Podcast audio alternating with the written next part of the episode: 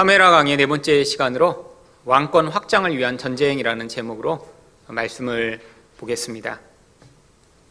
오늘 사무엘라 말씀은 이 다윗의 왕권이 어떻게 세워지고 어떻게 견고해지는지를 설명하고 있습니다. 그런데 왜 당, 왕권이 이렇게 세워지는데 전쟁이 있어야 하나요? 바로 이 다윗의 왕권을 거부하고 받아들이지 않는 세력들이 존재하기 때문이죠. 결국 그래서 이 사무엘하에서 또 이렇게 싸움의 이야기가 등장하고 있는 것입니다. 그런데 이 사무엘하에 나오는 이런 전쟁 이야기가 도대체 이 시대를 살아가는 우리와 무슨 관계가 있는 것인가요? 이것을 예수 그리스도를 통한 구원의 이야기로 읽지 못하면 이곳에 기록된 이 전쟁 이야기는 우리와는 아무 관계가 없습니다. 다윗의 왕권은 바로 예수님이 하나님의 백성들을 어떻게 통치해 나가시는지를 보여주는 모형입니다. 예수를 믿는다고 해도 바로 이 예수님의 왕권을 그대로 순종하는 그런 사람은 없습니다. 다 자기 뜻에 따라 결정해 나가고 끊임없이 자기 생각대로 살아가는 우리들이기 때문에 결국 이 예수님이 원하시는 이런 완전한 통치가 임하는 삶이 바로 이루어지지 않죠. 그런데 이런 통치가 임하기 위해서 반드시 그래서 갈등을 지나가게 되고요. 오늘 본문이 보여주는 것 같은 이런 전쟁의 상황들이 우리 인생 가운데도 존재하고 있는 것입니다. 바로 이 다윗의 왕권이 이 전쟁을 통해 이렇게 확장되는 이야기를 통해 예수님이 우리를 어떻게 다스려 가시고 또한 우리 인생에서 어떤 일들이 벌어지고 있는지를 보여주고자 하는 것이죠. 그렇다면 왕권 확장을 위한 전쟁은 어떻게 진행되나요? 첫 번째로 심각한 갈등이 시작됩니다. 12절과 13절 말씀입니다. 네리 아들 아브넬과 사울의 아들 이스보셋의 신하들은 마하나임에서 나와 기브온에 이르고 수리아의 아들 요압과 다윗의 신복들도 나와 기브온 못가에서 그들을 만나 함께 앉으니 이는 못 이쪽이요 그는 못 저쪽이라. 지금 다윗의 왕권이 유다 남부에 세워지고 북쪽에는 이 사울의 아들인 이스보셋을 왕으로 추대한 이 아브넬의 세력들이 사실 서로 대치하고 있는 상황이었습니다. 그런데 이들 사이에는 아직 심각한 갈등이 벌어지고 있지는 않았습니다. 서로 상대방을 지금 견제하면서 자기 영역에서 자기 세력들을 점점 점점 확장하고 있는 상황이었죠. 그런데 이 남쪽에 차지하고 있던 이 다윗의 군대의 영향력이 이제 북쪽까지 점점 영향을 미쳐서 바로 이 기브온이라고 하는 데까지 그 영향력이 확장된 것입니다. 근데 이 기브온은 바로 사울의 고향입니다. 바로 사울의 세력의 근거지가 있는 데인데 거기까지 지금 이 유다의 세력, 다윗의 세력이 확장되면서 지금 이 두 가지 세력 사이에서 지금 긴장 상태가 지금 심각하게 벌어진 것이죠. 이들은 서로 동족입니다. 그리고 아마 이들은 이전에 서로 군대에서 같이 블레셋을 싸우기 위해 싸웠던 자들이었죠. 그러니까 지금 그 세력들이 확장돼서 서로 두 군대가 만났는데 이렇게 커다란 모습을 사이에 두고 그 연못 양편에서 서로 바라보면서 지금 이 두 세력이 충돌하기 직전의 그런 상황을 묘사하고 있는 것입니다. 그런데 바로 이 상황 가운데 북쪽의 대표인 아브넬이 한 가지 싸움을 제안을 합니다. 14절입니다. 아브넬이 요압에게 이르되 원하건대 청년들에게 일어나서 우리 앞에서 겨루게 하자. 요압이 이르되 일어나게 하자 하매. 여기선 겨루게 하자라고 이야기를 하는데 이것은 서로 칼을 들고 싸우는 싸움을 이야기하는 것입니다. 그래서 15절에서 각각 12명씩의 대표자를 택해서 서로 이 겨루기를 시킵니다. 15절 말씀입니다. 그들이 일어나 그 수대로 나아가니 베냐민과 사울의 아들 이스보셋의 편에 12명이요 다윗의 신복 중에 12명이라. 서로를 대표하여 12명씩 세운 뒤에 그들이 서로 1대1로 겨루어서 그래서 누구 편이 이겼나를 지금 한번 보자라고 하는 것이죠. 그래서 이들이 서로 대치해서 이 싸움이 시작되었는데 이 싸움이 사실은 아주 예외적인 결과로 나타납니다. 16절 상반절입니다. 각기 상대방의 머리를 잡고 칼로 상대방의 옆구리를 찌르매 일제히 쓰러진지라. 여러분 지금 이거 자살 경기하자고 내보낸 건가요? 지금 24명이 나와서 서로 경기를 했는데 서로 서로 옆구리를 다 찔러서 그냥 24명이 다 죽어버린 거예요. 여러분 만약에 이런 결과가 나올 것을 미리 알았더라면 정말 이런 경기에 서로 내보내고 싸움을 했을까요? 사실 여기 아주 예외적이고 예상치 못한 결과가 벌어진 것입니다. 원래 아마 이런 종류의 이런 싸움은 아마 군대에서 아주 이런 칼을 쓰는 훈련을 하고 연습하는 이런 아주 노련한 군인들이 자기들의 실력을 뽐내고 또 이 싸움에서의 그런 승리를 위해 연습하던 아마 그 연습의 경기에서 나왔던 것 같습니다. 지금도 여러분 특전사나 이렇게 아주 훈련이 아주 심한 그런 군대에서는 칼을 가지고 찌르고 또 맨몸으로 그걸 제압하는 이런 훈련을 하는 것들을 우리는 가끔씩 봅니다. 국군의 날 같은 때가 되면 이렇게 시범 경기를 할 때 칼을 드는 이런 군인들이 어떤 한 명을 공격하면 그걸 다 제압해서 어, 그것들을 다 이겨내는 것들을 방영하곤 하죠. 아마 당시에도 이렇게 칼을 가지고 서로 나가서 경기를 하면 아, 그것들을 피하기도 하고 또 칼을 떨어뜨리기도 하고 그러면서 상대방을 넘어뜨리기도 하고 찌르기도 하고 하면서 아마 이렇게 12명씩 나와서 싸움을 했으면 일반적인 경우라면 아마 그 중에 한 두세 명은 죽고 또 여러 명은 다치고 그러면서 또 상대를 제압해서 살아남은 사람도 있고 그래서 나중에 이렇게 살아남은 사람들이 숫자를 세서 야 우리가 일곱 명 살고 너네 이렇게 세 명 죽었지? 우리가 이겼어. 라고 서로 서로 아마 그렇게 경기를 하려고 이 경기를 한 것인데. 어떤 일이 벌어졌나요? 아마 익숙하지 않은 이런 훈련되지 않은 청년들을 내보내면서 서로 머리를 잡은 채로 상대방을 찌르는 것에만 너무 열중하다 보니까 상대방의 칼이 자리 허리에 들어온 거는 피하지 못하고 찔르긴 찔렀는데 서로 찔러서 12명씩 24명이 다 죽어버린 것입니다. 사실 아주 미련한 일이 일어난 것이죠. 아마 이 일, 요압과 아브넬도 서로 예측하지 못했을 거예요. 아, 이렇게 대표자를 뽑아 보내면, 아, 그 중에 몇 명은 피하고 몇 명은 죽더라도, 그래도 우리가 한 일곱 명쯤, 아, 이렇게 이겼으니까 이겼다라고 서로 할 것이라고 생각해서, 아, 그래서 이렇게 내보냈는데, 스물네 명이 그 앞에서 마치 자살을 하듯이 다 죽어버린 이런 결과가 나타났죠. 그래서 이런 아주 참혹한 결과 때문에 바로 그 땅의 이름이 새롭게 지어집니다. 16절 하반절입니다. 그러므로 그곳을 헬갓 핫수림이라 일컬었으며 기브온에 있더라. 이 헬갓 핫수림이라는 원래 원어적 의미는 칼들의 땅이라고 하는 뜻을 가지고 있습니다. 근데 이거는 비유적 표현이죠. 칼이라고 하는 것은 서로를 향한 죽이고자 하는 적개심을 이야기합니다. 그래서 이것을 비유적으로 적개심이 강렬하게 나타난 그런 밭이라고 하는 뜻으로 헬갓 핫수림이라고 부르기 시작한 것입니다. 여러분 이 두 세력은 처음에는 그냥 긴장 관계에 있었습니다. 그런데 지금 이 아브니를 볼 때는 이 남쪽의 이 다윗 세력이 너무 세력이 강성해지면서 이제 서로 갈등이 벌어지고 이 세력과 싸움을 하지 않으면 안 되는 상황이 되니까 이렇게 이런 싸움을 통해 한번 우리 실력들을 테스트해보자라고 시작했는데 이 결과가 서로 맹렬한 적개심을 가지고 전쟁이 시작되는 이러한 과정이 나타났던 것이죠. 여러분 도대체 이 이야기는 우리에게 무엇을 가르치고자 하는 것일까요? 옛날에 이렇게 미련한 전쟁들을 하다가 결국 전면적인 전쟁이 벌어졌다라는 그런 과거의 역사 이야기를 가르치는 것이 아닙니다.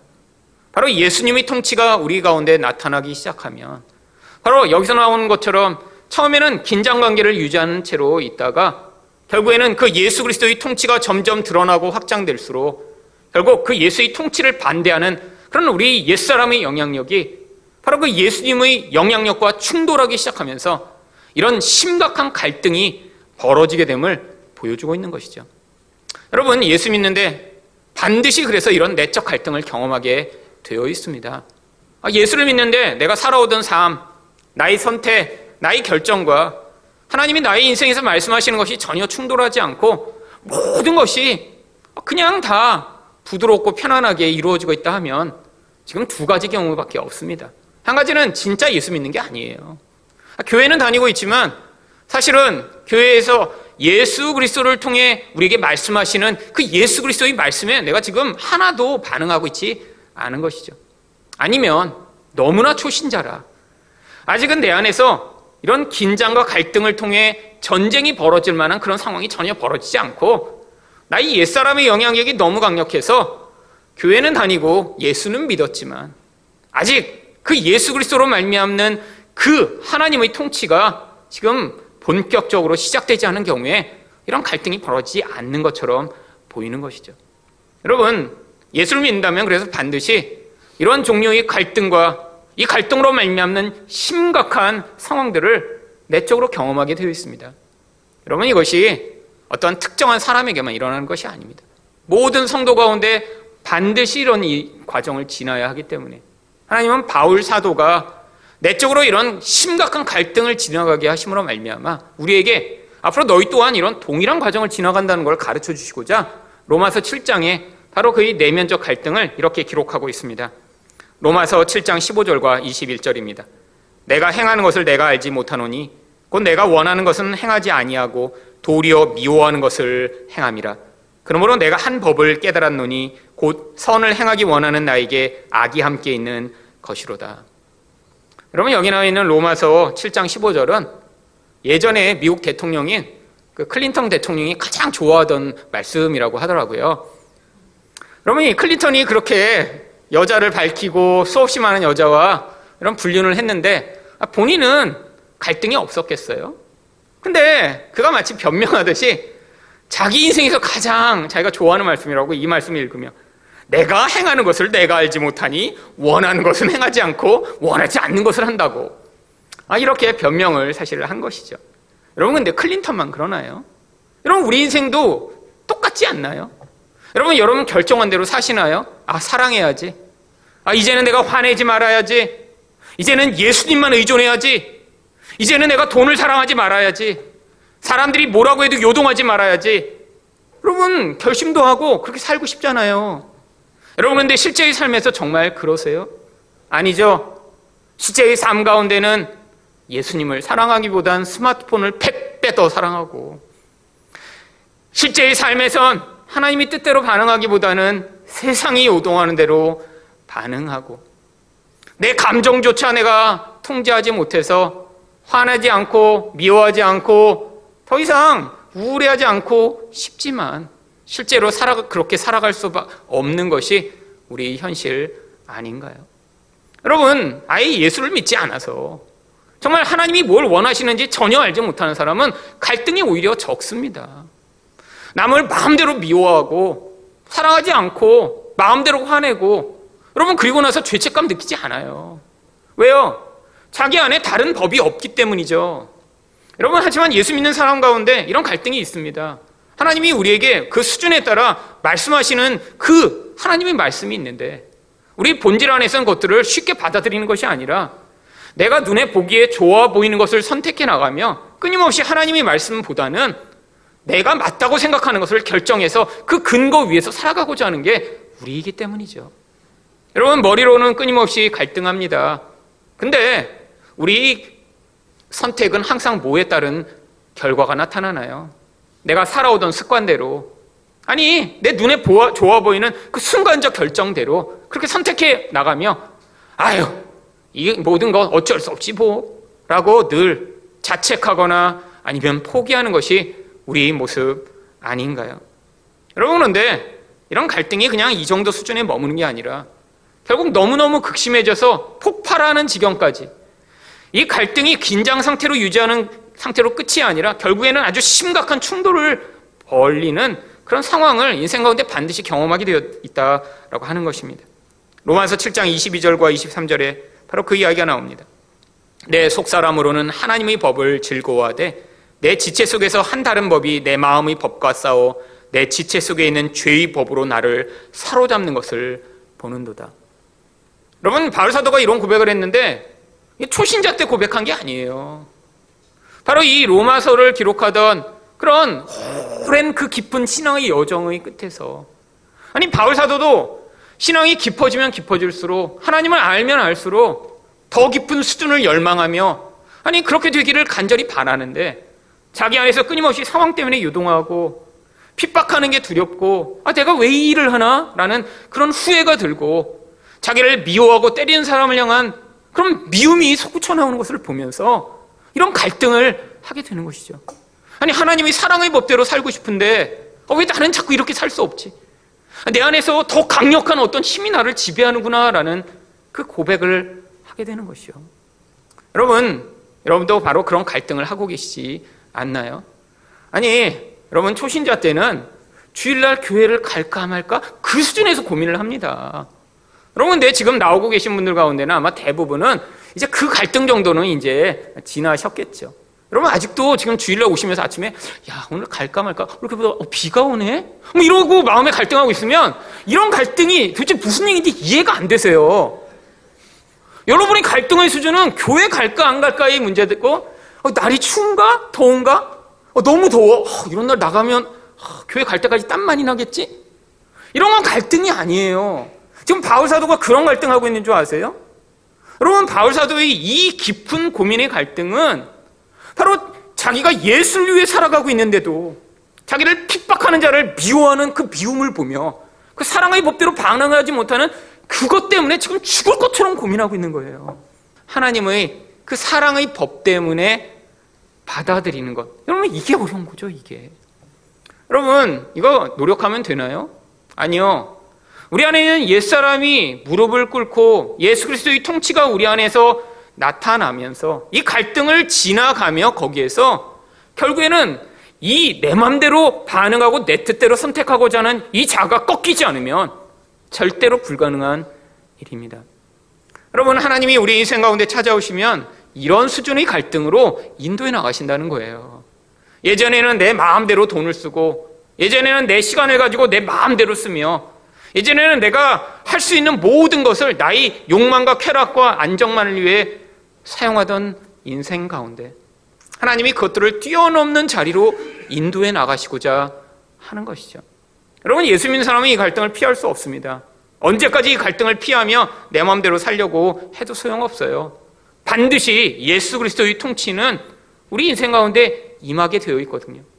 아니 그 갈등을 피하고자 아예 교회를 떠나고 그냥 난 아, 교회 나오기 싫어요. 나 그냥 뭐 예수는 믿으니까 그냥 나 혼자 이렇게 신앙생활을 할래요. 하며 있다면 어쩌면 우리 안에서 새 사람이 성장해 나가지 못하며 이 갈등이 줄어들 수는 있겠죠. 여러분 그렇다고 정말 평화가 임하나요? 아니잖아요.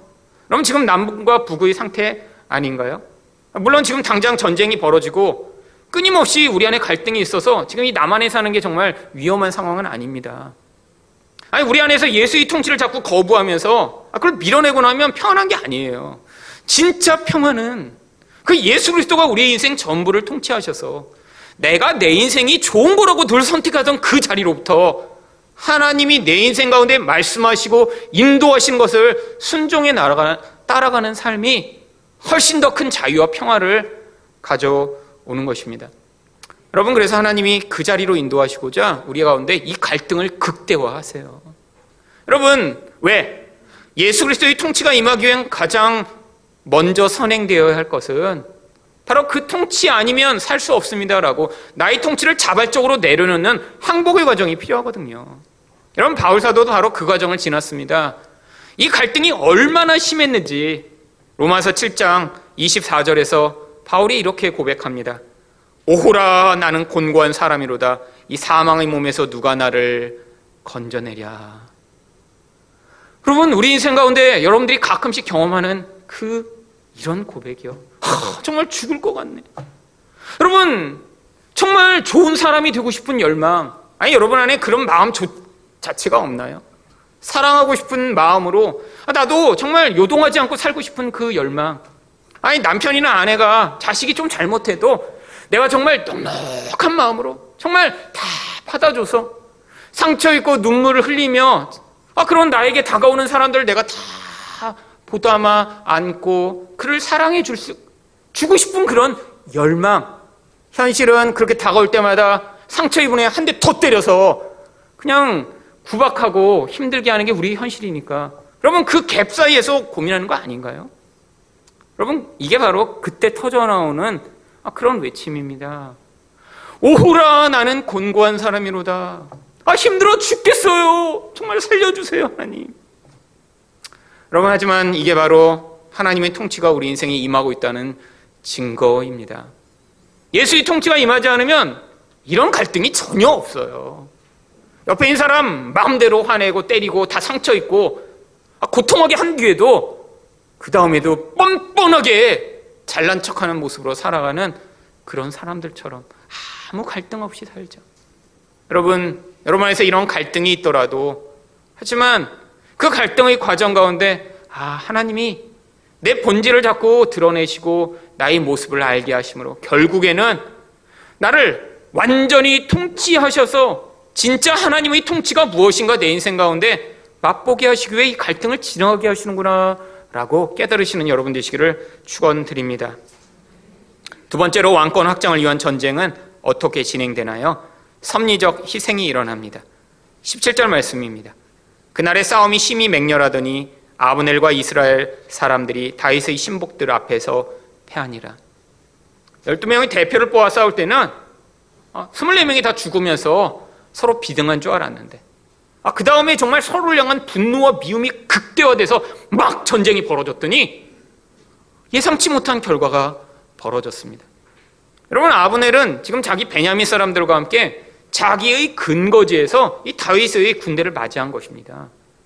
아, 그래서 비등하게 싸울 줄 알고, 아니, 오히려 우리가 더 힘이 셀 줄 알고 싸움을 걸었는데, 실제 싸움을 하고 났더니 패배한 거예요. 그래서 지금 바로 그 패배의 자리 가운데 이 아브넬과 군대들이 도망치기 시작합니다. 근데 바로 이 싸움의 자리에 누가 있었냐면 18절입니다. 그곳에 수리아의 세 아들 요압과 아비세와 아사엘이 있었는데 아사엘의 발은 들로루 같이 빠르더라. 그럼 여기 나와 있는 이 세 사람은 아주 중요한 다윗의 용사들이었습니다.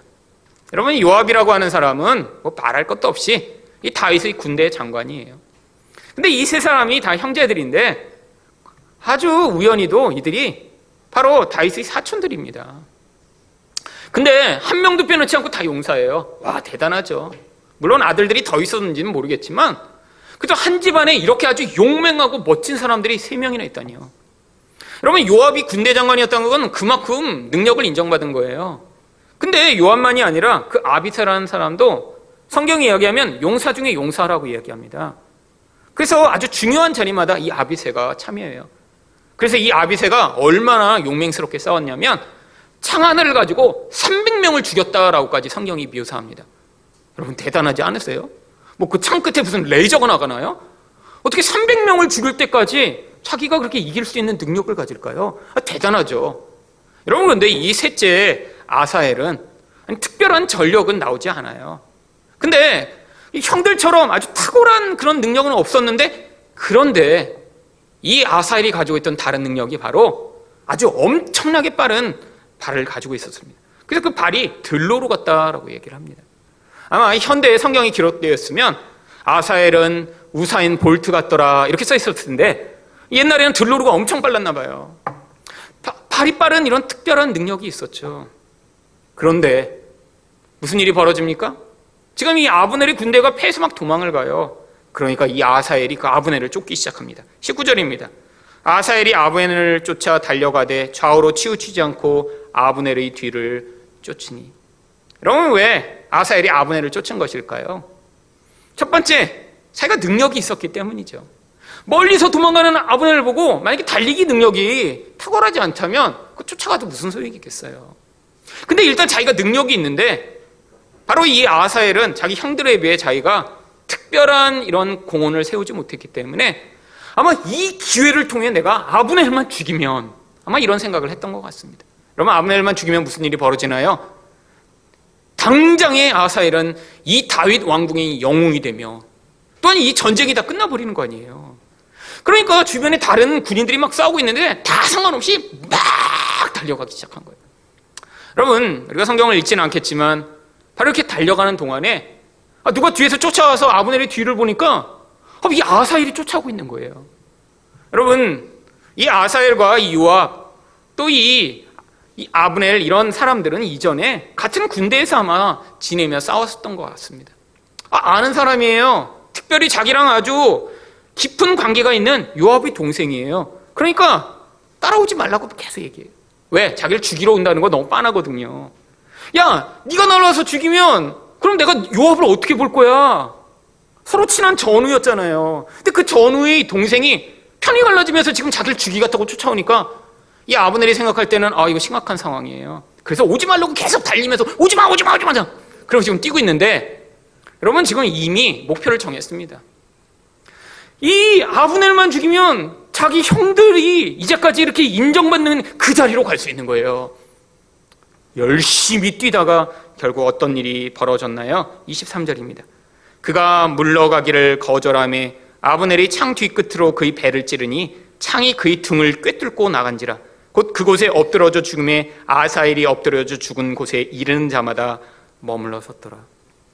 여러분 이 아브넬은 이 아사엘이 죽기를 바라지 않았던 것 같습니다. 죽기를 바랐으면 창 앞으로 찔렀어야죠. 근데 일부러 아마 막 달리는 아사엘을 확 밀어내려고 뒤끝으로 확 쳤는데 아불사 너무 빨리 달려온 거예요. 그래갖고 뒤를 딱 쳤는데 그게 배를 뚫고 들어가 버렸어요. 그래서 그 자리에 죽사해서 죽어버렸어요. 여러분 아마 이 아사엘도 굉장히 능력이 많았던 것 같습니다. 사람들이 볼 때 굉장히 앞으로 떠오르는 별이에요. 야, 이제 앞으로 몇 년만 지나면 아마 형들을 능가할 만한 그런 뛰어난 장군이 될 것 같아. 이렇게 생각했는데 거기서 이렇게 우연찮게 죽어버린 거예요. 그러니까 사람들이 지나가면서 어, 아사엘이잖아. 아니 저렇게 들로루처럼 빠른 아사엘이 죽었네? 라고 다 가다가 그 시체가 있는 곳에 머물러 섰던 것이죠. 여러분 물론 아사엘이 교만했습니다. 아니 능력이 있어서 그 능력을 믿고 달려가다가 하지 말라고 그러는데 왜 기어코 쫓아가서 결국에는 사고를 당해요. 아니, 비난 받을 만하죠. 하지만 성경이 그런 거 얘기하는 거 아니에요. 이 상황을 통해 뭔가 하나님의 섭리적 개입이 이 전쟁 가운데 일어나 사실 이 다윗 편에 있어서는 치명적 지금 손실을 본 것입니다. 이 아사엘과 같은 이 젊은 장군이 앞으로 얼마나 큰 일을 더 할 수 있을까요? 근데 참 죽지 않을 곳에서 이렇게 우연하게 죽어 이런 희생이 벌어졌는데 하나님이 이런 우연히 벌어진 사건을 통해서도 어떤 섭리적 목적을 이루어 가심을 보여주고자 하는 것이죠. 여러분 이 사건이 나중에 어떤 더 큰 사건을 불러오는 줄 아세요? 바로 다음 장입니다. 사무엘하 3장 27절을 보시면 아브넬이 헤브론으로 돌아오매 요압이 더불어 조용히 말하려는 듯이 그를 데리고 성문 안으로 들어가 거기서 배를 찔러 죽이니 이는 자기 동생 아사헬의 피로 말미 암음이 있더라. 어떤 일이 벌어졌어요? 바로 이 아브넬이 이 일로 말미암아 죽임을 당하게 됩니다. 여러분 다음 장에서 무슨 일이 벌어지냐면 이 아브넬이 지금 이 다윗과 이렇게 경쟁을 하며 북쪽에서 계속 하고 있었는데 결국 이스보셋과 싸움을 하다가 아유 양이 내가 이럴 거면 여기서 이스보셋이 아니라 그냥 다윗이나 다시 섬겨야겠다. 그러면서 지금 다윗에게 와서 아 당신을 왕으로 삼겠다고 지금 이렇게 협상을 하러 내려왔어요. 여러분 근데 이 아브넬은 살려두면 안 되는 사람입니다. 지금 사울 왕국에서 수십 년을 충성하며 그 세력들을 가운데 강력한 힘을 가지고 있는 장군이에요. 여러분 몇 년 동안 지금 갈등을 벌이고 있는 바로 원수의 수장입니다. 근데 다윗이 그렇게 그 아브넬이 내려오고 나니까 사실 다윗은 마음이 굉장히 우유부단해요. 여러분 참 그런 것 같아요. 우리가 보면 이 다윗이 굉장히 멋지게 나오지만 어떤 면에 있어서는 성격적으로 누군가를 아주 그냥 집요하게 미워하거나 원수를 갚으려고 그냥 마음이 아주 그냥 꼬챙이 같이 날카롭게 하지 않는 성격 자체가 굉장히 유한 사람이었던 것 같습니다. 아니 그럼 원수였고 자기랑 끊임없이 싸웠던 사람인데 오니까 다윗이 막 환영하면서 아 잘해보자고 이렇게 한 거예요. 여러분 다윗의 입장에서는 그렇게 처단할 수 있는 사람이 아니었죠. 또 한 가지 위험성이 있었습니다. 이 아브넬을 이렇게 다윗이 처단을 해버리면 무슨 일이 벌어지나요? 이 아브넬과 함께 북쪽에 있던 북이스라엘 민족이 갑자기 자신들을 이끌던 장군을 죽이는 다윗을 보며 어 이거 우리가 같이 하면 안 되겠잖아. 우리도 보복당하면 어떻게? 라는 이런 분위기가 형성될 테니까요. 여러분 그래서 이 아브넬을 그냥 살려준 거예요. 근데 살려주면 안 되는 인물인데 다윗 왕권이 견고하게 세워지는데 반드시 방해가 되는 인물인데 하나님이 어떤 일을 통해서 그 아브넬을 제거하시나요? 이 개인적 원한을 쉽게 풀지 않는 요압을 통해 사실은 이 아브넬을 제거하신 것입니다. 다윗의 왕권을 위해 하나님이 이 인간의 죄악과 이 인간의 희생을 통해 하나님이 뜻을 이루어 나가신 것이죠. 여러분, 하나님 나라가 이루어지는데 이런 경우가 아주 많이 있습니다. 인간적으로 볼 때는 도대체 이해 안 되는 상황이에요. 인간적으로 계산을 해서는 너무 큰 손해예요. 아니, 도대체 왜 이런 일들이 벌어지지? 라고 하는 그런 상황들을 통해 하나님이 어떤 목적과 계획들을 이루어 나가시는 경우가 굉장히 많이 있습니다. 여러분, 대표적인 게 바로 초대교회 때 스테반 집사의 죽음입니다. 여러분, 스테반 집사는 초대교회에 사실 떠오르는 그런 영웅이었어요. 영적으로. 여러분, 이 스테반 집사를 성경이 뭐라고 묘사하나요? 사도행전 6장 8절입니다. 스테반이 은혜와 권능이 충만하여 큰 기사와 표적을 민간에 행하니. 여러분, 이 한 사람의 이런 강력한 그런 영성으로 말미암아 초대교회는 아주 큰 힘을 얻습니다. 여러분, 초대교회에 이 스테반 권능과 능력이 막 나타났어요. 여러분, 근데 이게 이런 은사들을 행하는 사람 늘 문제가 있잖아요. 무슨 문제예요? 바른 신학과 말씀 위에 서지 못하고 능력만 발휘하다가 문제가 생기는데 스테반은 또 그렇지도 않아요. 여러분 스테반은 하나님 말씀에 아주 철저히 기반을 둔 그런 사람이라 그가 말씀을 선포했더니 바로 예수 그리스도를 반대하던 종교 지도자들이 다 그 하나님의 말씀 앞에 무릎을 꿇습니다. 사도행전 6장 10절 말씀입니다. 스테반이 지혜와 성령으로 말함을 그들이 능히 당하지 못하여 여러분 이런 분 어디서 보셨나요? 권능이 나타나는데 하나님 말씀도 그냥 너무 잘 전해. 여러분 아니 근데 이런 능력이 나타나던 스테반 무슨 일이 벌어졌나요? 사도행전 6장 59절과 60절입니다. 그들이 돌로 스테반을 치니 스테반이 부르짖어 이르되 주 예수여 내 영혼을 받으시옵소서 하고 무릎을 꿇고 크게 불러 이르되 주여 이 죄를 그들에게 돌리지 마옵소서 이 말을 하고 자니라. 아니 이렇게 뛰어나고 이렇게 큰 은혜를 받은 자를 이렇게 원수들이 죽이는데 하나님이 안 막아주세요. 아니 하나님이 모르셨던 게 아니에요. 여러분 바로 이 장면 앞에 무슨 장면이 나온 줄 아세요? 이 스테반이 영적인 눈이 열렸는데 하나님과 예수 그리스도를 봅니다. 성령의 강력한 충만한 가운데. 아니 세 분 하나님이 이 스테반과 함께 계셨다는 거예요. 아니 그 스테반이 돌 맞아 죽는 거 하나님이 위에서 보셨어요. 아니 도대체 왜 이런 일들이 벌어지는 것이죠? 우리가 볼 때는 이해 안 가는 이런 상황이요. 아니 스테반 이 모든 상황들을 피하게 해주시면 얼마나 놀라운 일을 할 텐데요. 근데 하나님이 그걸 보시면 그냥 놔두세요. 그 죽게 하세요. 여러분 왜 이런 일이 벌어졌는지 바로 사도행전 8장에 그 이유가 나옵니다. 첫 번째는 예루살렘에 모인 교회를 흩어지게 하시기 위해 바로 이 스테반을 죽게 하신 겁니다. 사도행전 8장 1절입니다. 그날에 예루살렘에 있는 교회가 큰 박해가 있어 사도 외에는 다 유대와 사마리아 모든 땅으로 흩어지니라. 여러분, 예수님이 이 제자들에게 무슨 명령을 하셨나요? 너희가 성령을 받으면 온 유대와 사마리아와 땅 끝까지 이르러 내 증인이 되리라. 여러분, 근데 그들이 은혜 받고 나서 자기끼리 모여있는데 너무 좋은 거예요. 여러분, 이게 은혜 받았을 때 사람들이 아, 그런 반응이죠. 여러분, 여기 은혜가 가장 임하면 여러분 아마 예배드리 오시는 거 너무 좋을 거예요. 그 다음에 은혜가 가장 임하면 아, 이렇게 은혜 받은 사람끼리 모여서 서로 얘기하는 게 너무 좋으실 거예요. 아니, 그러다 보면 무슨 일이 벌어지나요? 딴 사람들 안 왔으면 좋겠어. 그냥 우리끼리 이렇게 그냥 있으면 너무 좋아. 불편하지 않고. 이 예루살렘 교회의 모습이죠. 서로 너무너무 행복해요. 재산이 있는 사람은 재산을 팔아 가난한 자들에게 다 좋아요. 서로 사랑해요. 이전엔 맛보지 못한 놀라운 은혜를 맛보며 너무너무 좋아요. 그러니까 그냥 모여 있었던 거예요. 여러분, 근데 스테반이 죽자마자 무슨 일이 벌어졌나요? 결국엔 이 일로 말미암아 교회가 폭파되듯이 놀라운 이런 희생이 일어났는데 결국 하나님의 뜻이 이루어졌던 것이죠. 여러분 두 번째 목적이 있습니다. 이 일로 말미암아 하나님이 사도 바울을 불러내시기 위해 이를 사용하셨던 것이죠. 여러분 사도 바울은 어떤 사람이었나요? 사도행전 7장 58절입니다. 성 밖으로 내치고 이거 바로 스테반의 이야기예요. 돌로 칠세 증인들이 옷을 벗어 사울이라고 하는 청년이 발 앞에 두니라. 여러분 사울은 청년이었는데 당시에 어떤 역할을 했냐면 이 스테반을 죽이는 일에 사실 앞장선 사람이었습니다. 여러분, 조폭들이, 조폭 대장이 직접 가서 칼 찔르는 경우는 없습니다. 다 누가 찔러요?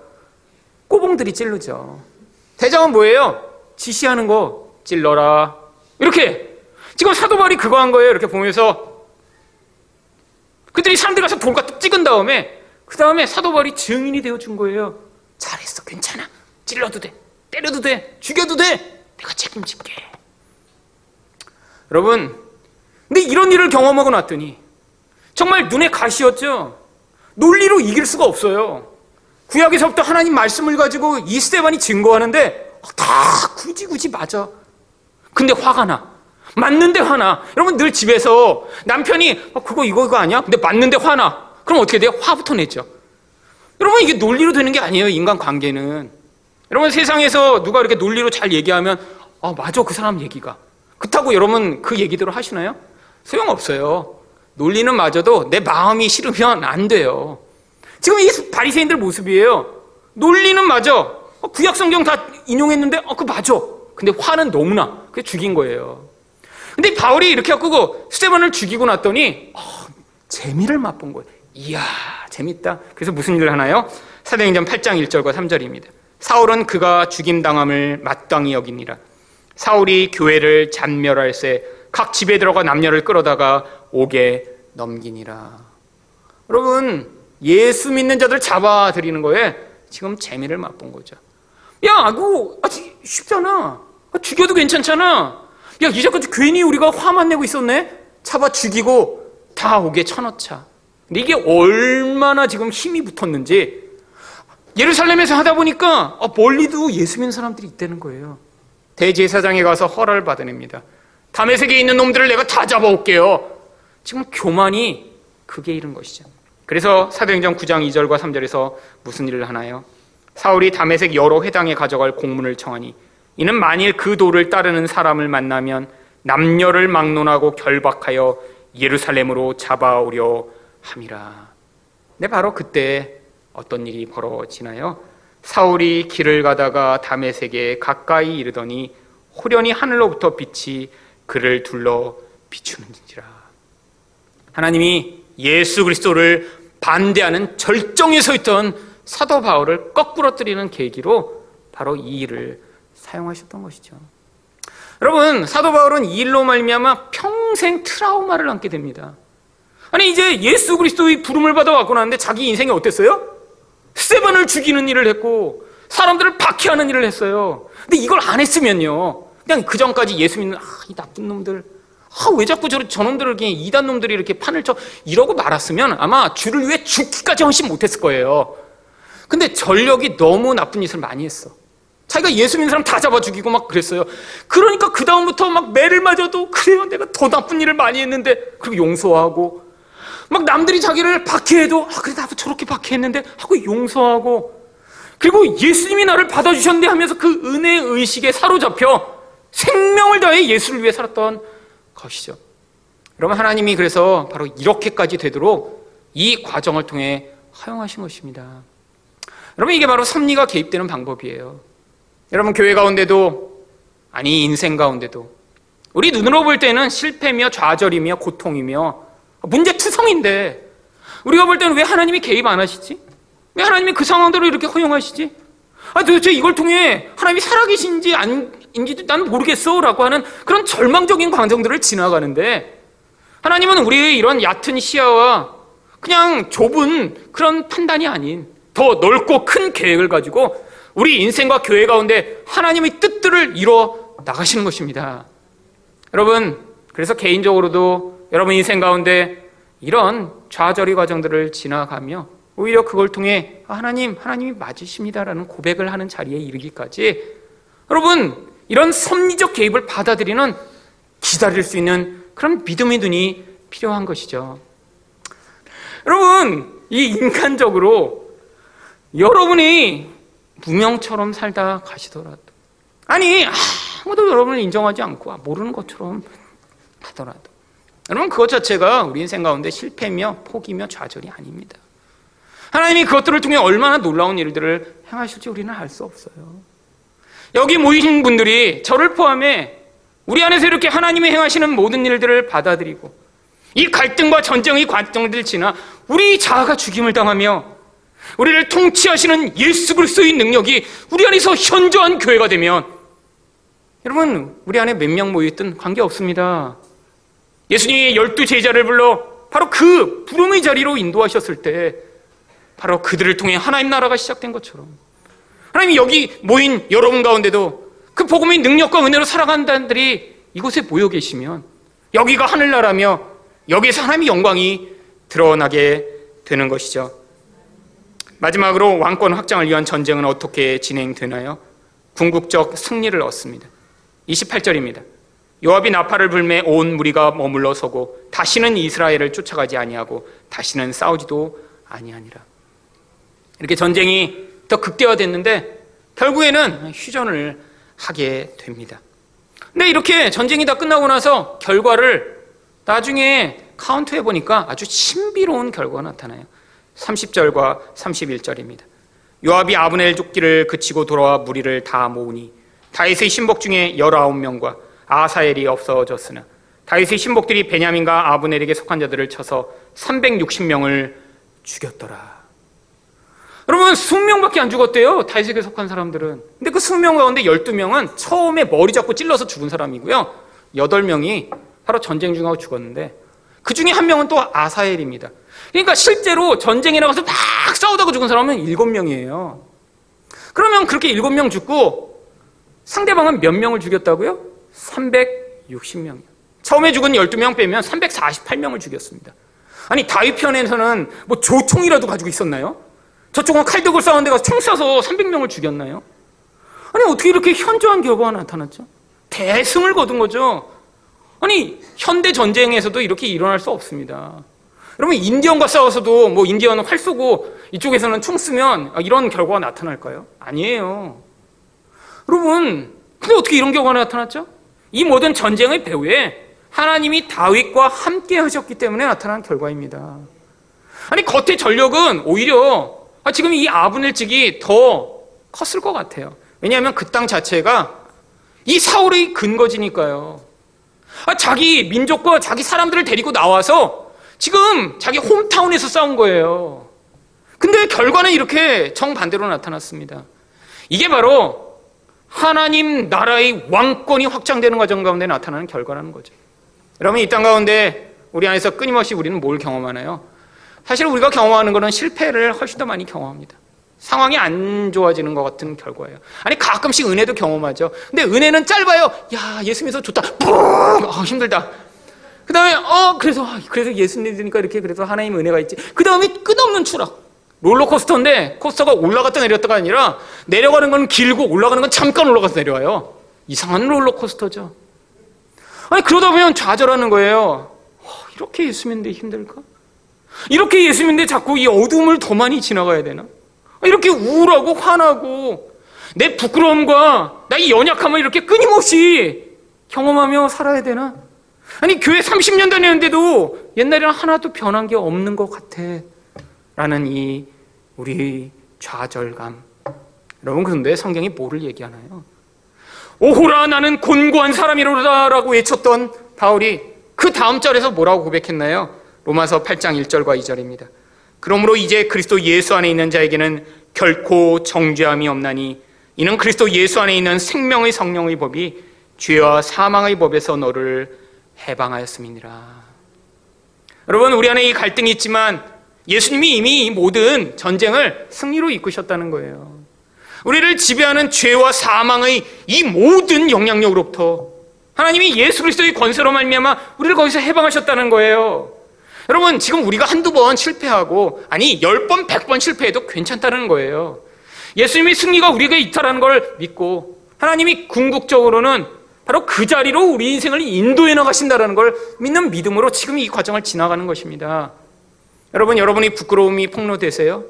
10년이 지났는데도 변화되지 않는 것 같으세요? 여러분, 하나님의 말씀 가운데 여러분이 떠나지 아니하며 그 은혜를 붙들며 그 통치를 받아들이기를 열망하시면 하나님이 결국에는 이렇게 어둠을 지나는 것 같은데 궁극적으로 성장하게 하시는 거예요. 그 궁극이요. 왜? 이미 주어진 승리를 우리 인생에서 하나님이 반드시 맛보게 하실 거니까요. 여러분, 궁극적 승리가 약속되어 있는 이 싸움, 그래서 우리가 포기하지 않을 수 있는 것입니다. 우리에게 이 싸움의 결과가 다 주어져 있다면 아마 저도 포기했을 거예요. 그런데 저는 100번, 1000번, 만번 실패해도 예수님이 결국에는 우리를 승리케 하시는 그 약속을 믿으며 우리는 믿음으로 그 승리의 삶을 살아가는 것입니다. 여러분 인생 가운데 갈등하고 고민하는 과정이 있고 아니 상황이 여러분이 원하는 대로 굴러가지 않아 실패하고 좌절하는 일이 있더라도 바로 이 예수님의 통치가 여러분 인생 가운데 확장돼 결국 하나님 나라의 영광을 맛보게 하실 것들을 기대하는 여러분 되시기를 축원드립니다.